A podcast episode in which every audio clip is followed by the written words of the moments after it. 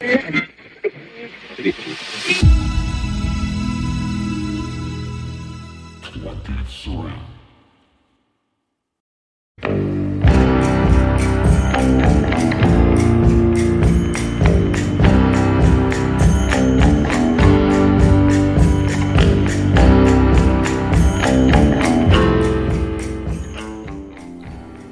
to the new normal from Spotlight On. I'm your host, Lawrence Purrier. Our guest today is Patrick Whalen, CEO of Backstage Productions, a global production services agency for concerts, tours, experiential marketing, corporate events, and live activations. Patrick brings a passionate point of view to the current circumstances, and I'm grateful to be able to share it with you here. If this conversation starts to sound like it's being had through two tin cans and a string, it's because Patrick and I are socially distancing in our respective treehouses, so please be tolerant and enjoy our discussion. The most important question is how are you and how are the people you care about and uh, the people in your world? Wow. Uh, I, I wish I had better answers for that. The answer is, is that I think we're all in the same boat, which is fear. I mean, I think that, sorry, I'm going to adjust this for a little bit. Um, I think that you know, we all got caught off guard as, as a world, but as an industry, we completely got caught off guard. And, and what I mean by that is, um, 2020, you know, according to statistics and interviews and press and just the interest in events and in concerts and tours was going to be the year. I mean, this was going to be the year. So our industry sometimes isn't the best at forecasting for gloom and doom days. And so with that, I think that some people were a little bit more overzealous in the way that they were preparing for 2020, meaning that they may have had some some expenses and some things that they were like, well, I've got this tour coming up, so maybe I could put the deck on the house, or maybe I could move into a bigger apartment, or maybe I can get a bigger car, or whatever. And so there was a lot of that happen. And I also think that tend as an industry not to be great with money. We, you know, as much as we make a lot of the times we're making above you know what the median income would be you know you know making two to four thousand and forget forgive me for those that are starting out that make 500 to a thousand a week but in general we, we get paid well for what we do right?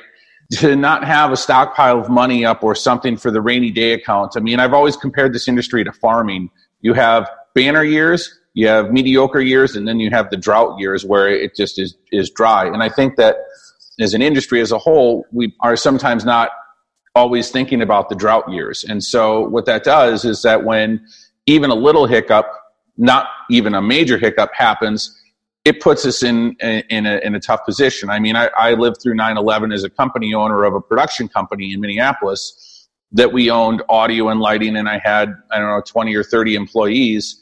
And I remember sitting on my deck, and I'm like thinking about how screwed I was.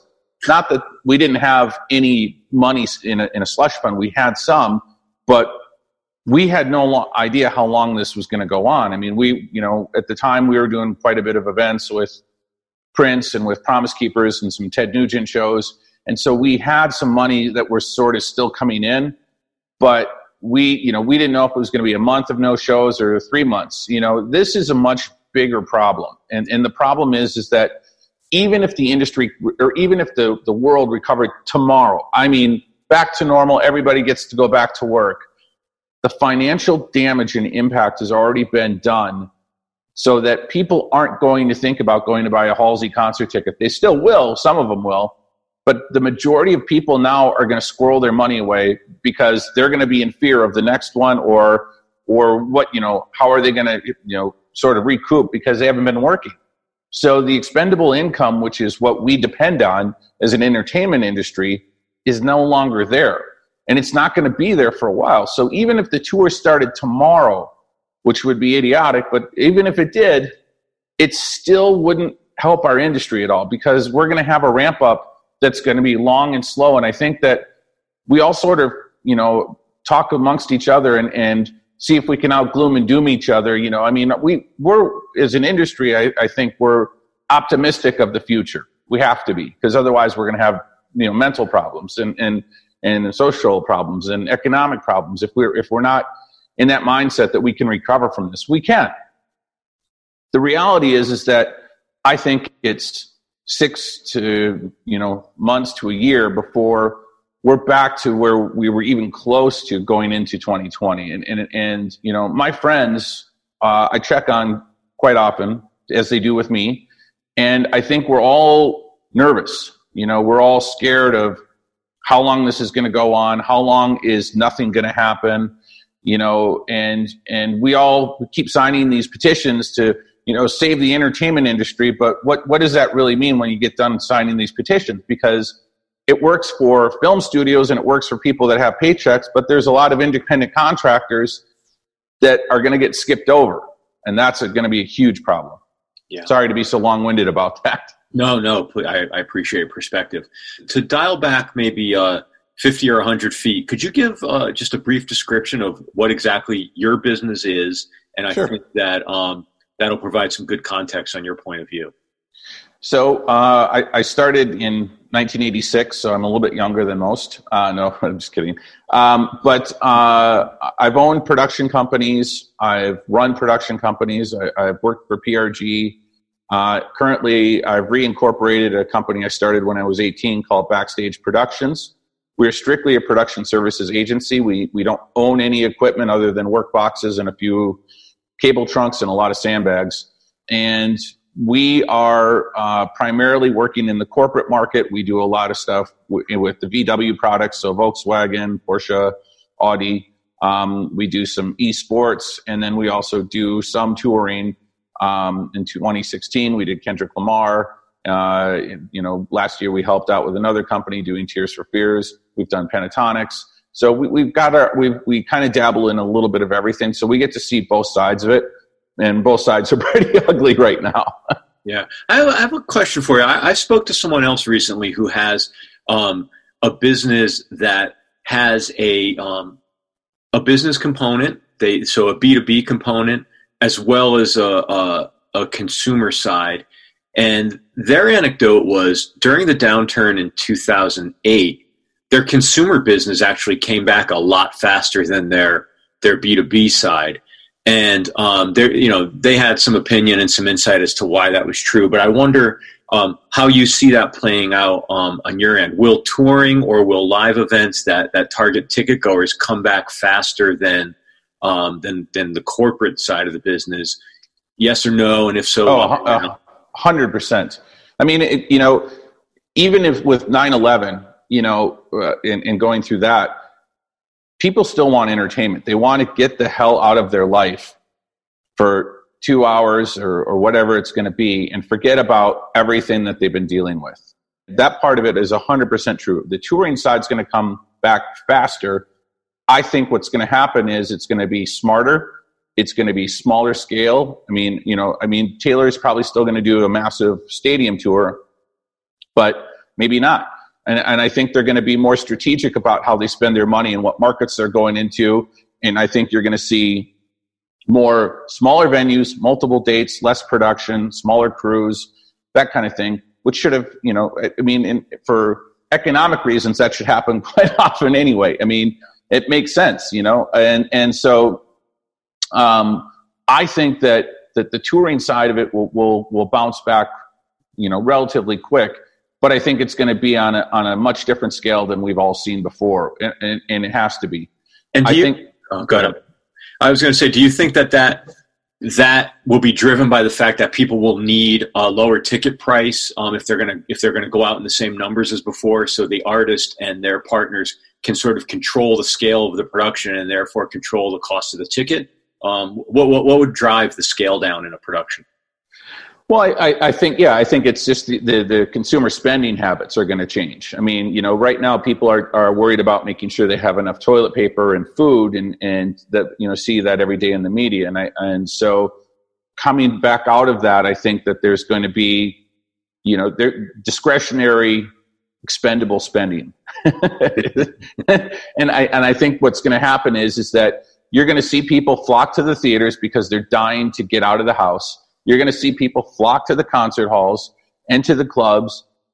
I think where it's going to get hit is I think that the large scale tickets that haven't been purchased already or the rescheduled shows haven't been done, I think those are going to be the ones that are going to get a little bit of a sting because you know spending 150 to 500 or 1000 dollars a ticket for something that's a tough one to swallow. And I, I, think that you know the win would be really to get you know if if i were to, to to put together the ultimate tour i would say google I would say Tesla and and and you know some of the bigger corporations come together with us and help give back to the community, not only financially, but come in and sponsor one of these events so that the ticket costs can come down. And Ticketmaster, drop your service charge for the next 12 months as a thank you to all the fans that have supported you over the years. And AEG and Live Nation and C3, you know, make, make sure that you're aware of, of what's been done over the past to support your businesses and, and pay that back.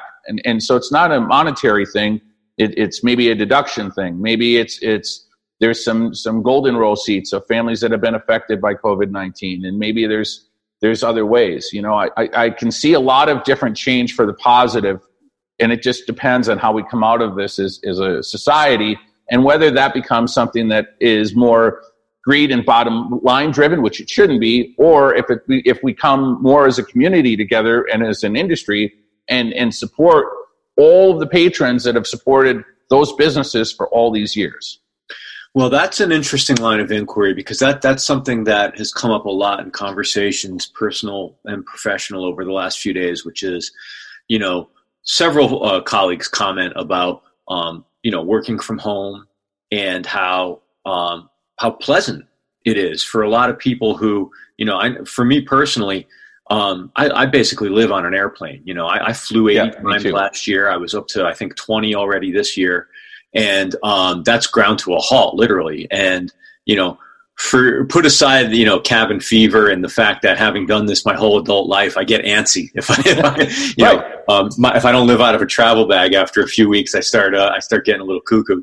But um, you know, the other side of that is um, I certainly see my loved ones a lot more, and I'm certainly able to, uh, I hope, be more present, uh, be a, a, more contributing member of my family. And I hear that from my colleagues that, you know, first of all, you don't have the time you're spending in your car commuting, so that you're already somewhere else um, in a more productive way, either at your desk or at your dinner table.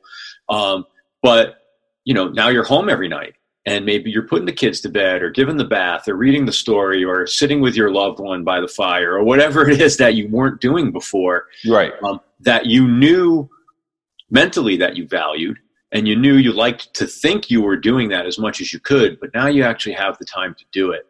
And i think the fascinating thing is going to be how much of this carries forward and how much is this actually going to contribute to a reshuffling of values um, will people demand that? Will workplaces accommodate that? Will companies come to see actually there's a real um, maybe there's a differentiator or a competitive advantage in some of this.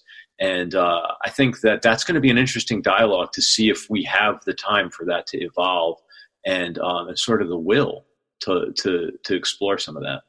Well i, I think I, I think that's 100% correct. And I, I said and i you know, I, have always got to work out in my home office, as you can see back there. I got my little screens back there. So, um, so I, I, you know, when I'm not traveling, I am working out of home, and so I, I, get a little bit of that, not as much as most people do in, in you know other industries, but you know, I think that the the touring market as a whole, just financially, once again, I think is going to ha- that's going to happen by default. I think that the tours are going to be shorter or they may do markets and then take a break so that people can recoup. I mean, you, you, you're you're not going to be able to do multiple tours in the cities that we're currently doing. Meaning that you know, look at Staples Center and the Forum and all the other outdoor venues we have, and the Greek Theater and the Hollywood Bowl. Those are simultaneously running every single day in the summer with hundreds of bands in the clubs and the, in all the arenas and all the theaters and the Palladium. And there's not enough money to support all of that going on at once. So I think by default, it's going to sort of curtail that a little bit. So it's going to be more market driven where people are going to be spending a little bit more time at home, where you, may not be doing a six or eight week tour. It might be just a two or three week run.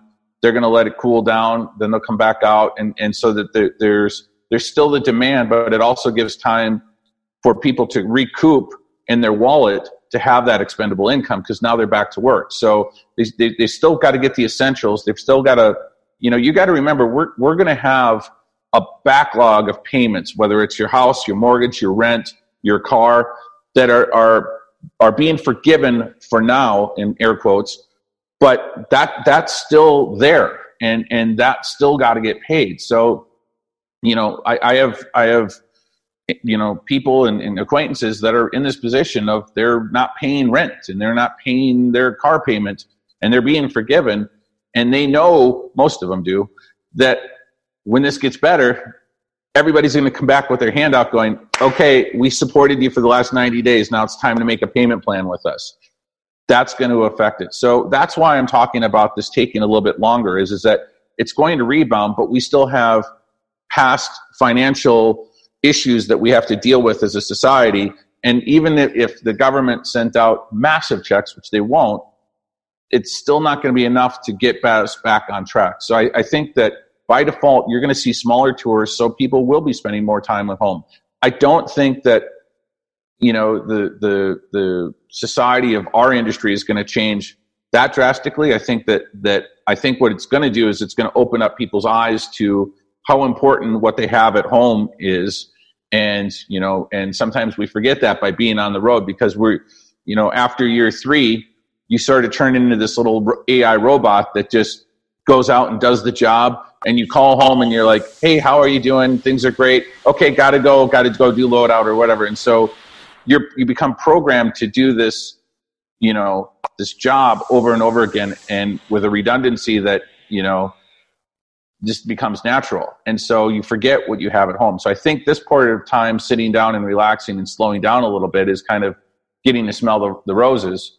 Um, and, and it, but I'm, I always fear that it will be soon forgotten once the, the checks start coming in and the buses start rolling. Yeah. Yeah. I think that's fair.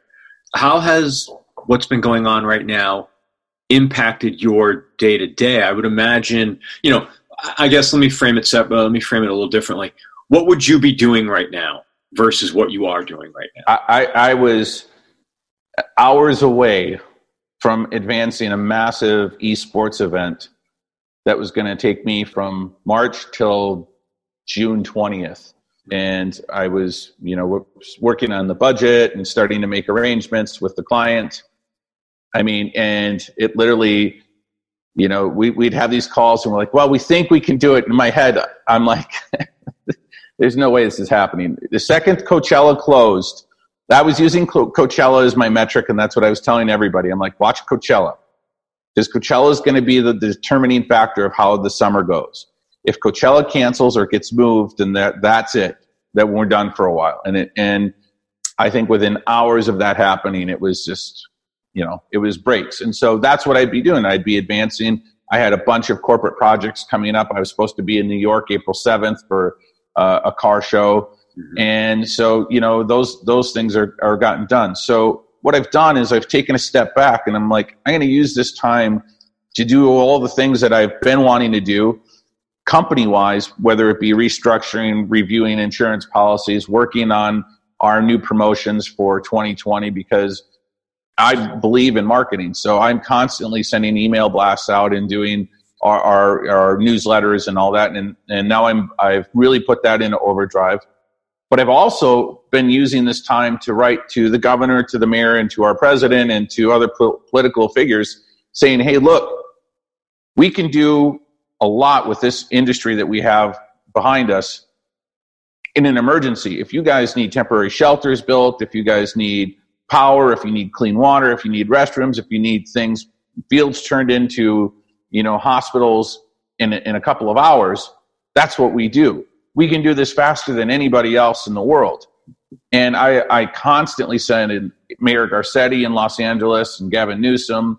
I've sent, you know, the White House officials, the CDC, uh, and some of the responses have been great. Thank you. Some of them have been, you know, on deaf ears, but I think they're crazy for not utilizing our industry to step up and say, Hey, look, guys, we're in trouble we've got this venue or this venue and this venue. We need to be able to house 3,000 here, 2,000 here. And I guarantee you, with our production industry, with our little AutoCAD propeller heads. Sorry, guys. That, that and Vectorworks that could whip up a plan in a couple of hours or half a day. And you know, with all of the resources that we have at our disposal, we could put a facility together in a day, no problem. And I think it's crazy that they're not taking us up on this because they're gonna need it. All the you know all these little things that they're doing, I don't think is going to be enough. And I don't you know I think they're still scrambling to figure out how they're going to do it using the army and the military. But we have the potential to put projects and, and venues together in an instant with really, really skilled workers that would be more than happy to come out of, of hibernation and support the community. That's fascinating. I, I, you know, as you were as you were describing that, I was thinking about the um, the SARS show up in Toronto back in uh, well, I guess 2003, and yep. how um, the the short amount of time that show came together within. And I remember when it was being put together, um, having a conversation with a fairly prominent business manager, and he said, you know, there's only a handful of people on the planet that can do something like this in this amount of time, and they're the exact people working on this project. So it's going to happen. And uh, you know, it, it, it, things like that are very difficult to do in an environment where there's bureaucracy where there's uh, rigidity around procurement and things like that. It's not, you know, just write blank checks to vendors, but um, you do need to be able to move fast. You know, the idea that we could go in, build a stadium show in a day or two, and then tear it down by the next morning. Um, I would think there's some applicable skills there.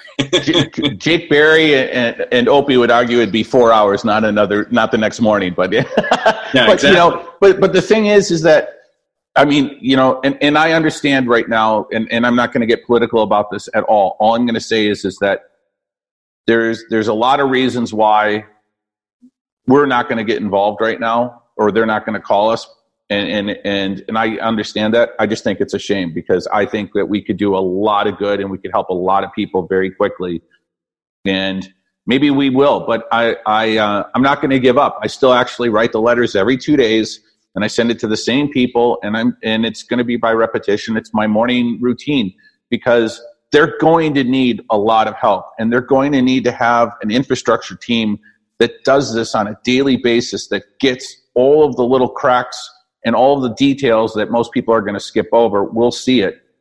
And you know, how you would not take advantage of that is just beyond me.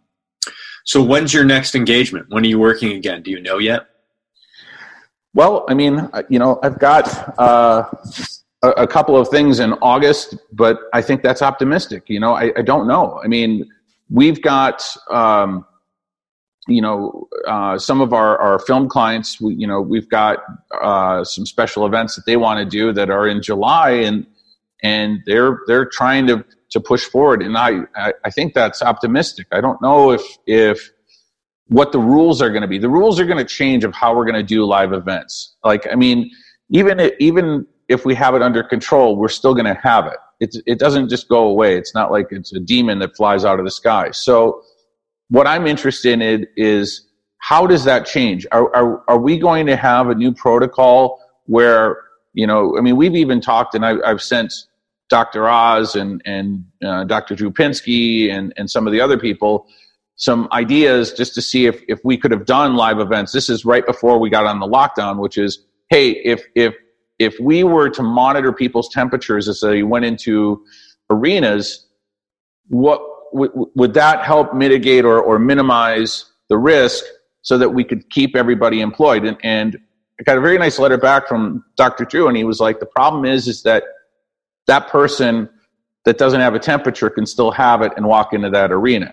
Yeah and and so it, it's you know and that's when we were still learning about it but i mean i was trying to think of everything because i you know i don't want to be the, the, the guy that saves the industry but what i do want to do is keep employed myself and then everybody else i mean i i, I want to work i want to i want to unload trucks and i want to build sites and i want to do venues and stage shows and uh and so you know, sitting at home was not my plan. And so I've, I've been looking for, for other things, but I think there's going to be some protocol of, of in the future of how we're going to get people into the arena safely. And I mean, I can't imagine swabbing and testing everybody, but maybe it is going to be like China where you're going to get your temperature taken everywhere, or maybe you're you're going to be you know uh, spread out more so that they're going to do it in groups like you board an airline you're going to go into the arena. I mean it, it's still you're sitting in a tube just like a plane but you know there, there's going to be some sort of worldwide industry change that we're all not going to like but is going to be necessary what that looks like i have no idea and and maybe there won't i think it'd be crazy for them not to i think they really need to take a good hard look at at the way we do industries. I mean, two years ago, our big discussion was terrorism. How are we going to keep everybody safe from bombs going off at the arenas? And now here we go, and we're trying to talk about how we can get people into the arenas without dying when they leave. Oh, listen, people forget. I mean, especially if you know if you've only if you've only come of age in the last ten or fifteen years. Um, there wasn't always uh, metal detectors. There weren't always pat downs. Yep. There weren't always bag checks you know, it didn't always take 25 minutes to get into an arena from the time you got into the queue. And uh, these things do become the new normal. So the idea that while you're going through that security checkpoint, you're getting swabbed or there's a fever check or there's some kind of sensor. I mean, listen, I, I have no idea how to how to extrapolate into how this plays out in terms of things like entrance and egress, but um, you can certainly see it happening because we never we never would have thought 20, 25 years ago that we would go through the rigmarole that we go through, that you couldn't bring a purse into a football game. Yeah. Uh, yep. You know, or that you had to have a clear plastic bag, or that there'd be a business around providing lockers outside of a stadium. Um, yeah. You know, so I, yeah, I think that the the full impact of this on the consumer experience um, is yet to be seen. Uh, let me ask you this in closing. Um, what are you optimistic about? What's what feels like uh, there's an opportunity here for either you, your business, the culture, um, the industry? You know, I, I'd love to try to uh, put you on the spot and leave on a high note. Sure. No, I, I think that the, the the the win is is that we're going to all, as an industry, have to be more creative, and and where the creativity comes in is budget. We're we're going to have to watch the bottom line for a little bit we haven't been i mean you know just look at the size of the stage shows and the production level i mean my god they're just amazing and i think you know the designers are going to get a swift kick in the nuts for the next two years of of the limitations that that they're going to have. They'll still have some of the a and b clients that can do whatever they want and, and it won't be an issue. But i think that the designers and the, production managers and management and the artists are all going to have to really take a step back and see what is the most financially viable for their you know for their audience that also is fiscally responsible to their audience meaning that they, so that the audience can go buy tickets and that's something that i think that we want to work on now with the managers and, the, and, the, and it's and it's something that i want to work on with the, the designers that we work with which is hey you know when we come out of this let let's let's have a different look on it. Let's not have the wow factor. Let's have the thank you factor for because I get to enjoy the show and I don't have to pay you know two hundred dollars for a ticket. It's maybe fifty. But I think industry as a whole has a responsibility to the consumer that supported all of us, every single one of us that's working. We need to give back to the consumer in a way that we've never given back before, and that is we have to watch our budget and we have to cut down our costs so that we can support the people that have supported us. Well, I appreciate your point of view and your time. Um, thank you. Thank you so much. And please, You're very welcome. Uh, stay safe, and I wish you the best for your business. Well, thank you. I wish the best for everybody's business.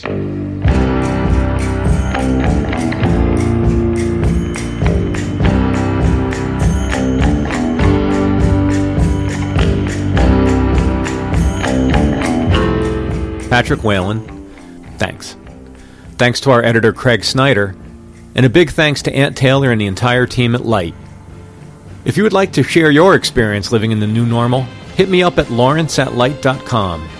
That's L A W R E N C E at L Y T E dot com. I'd love to hear from you. Thanks for listening and stay safe.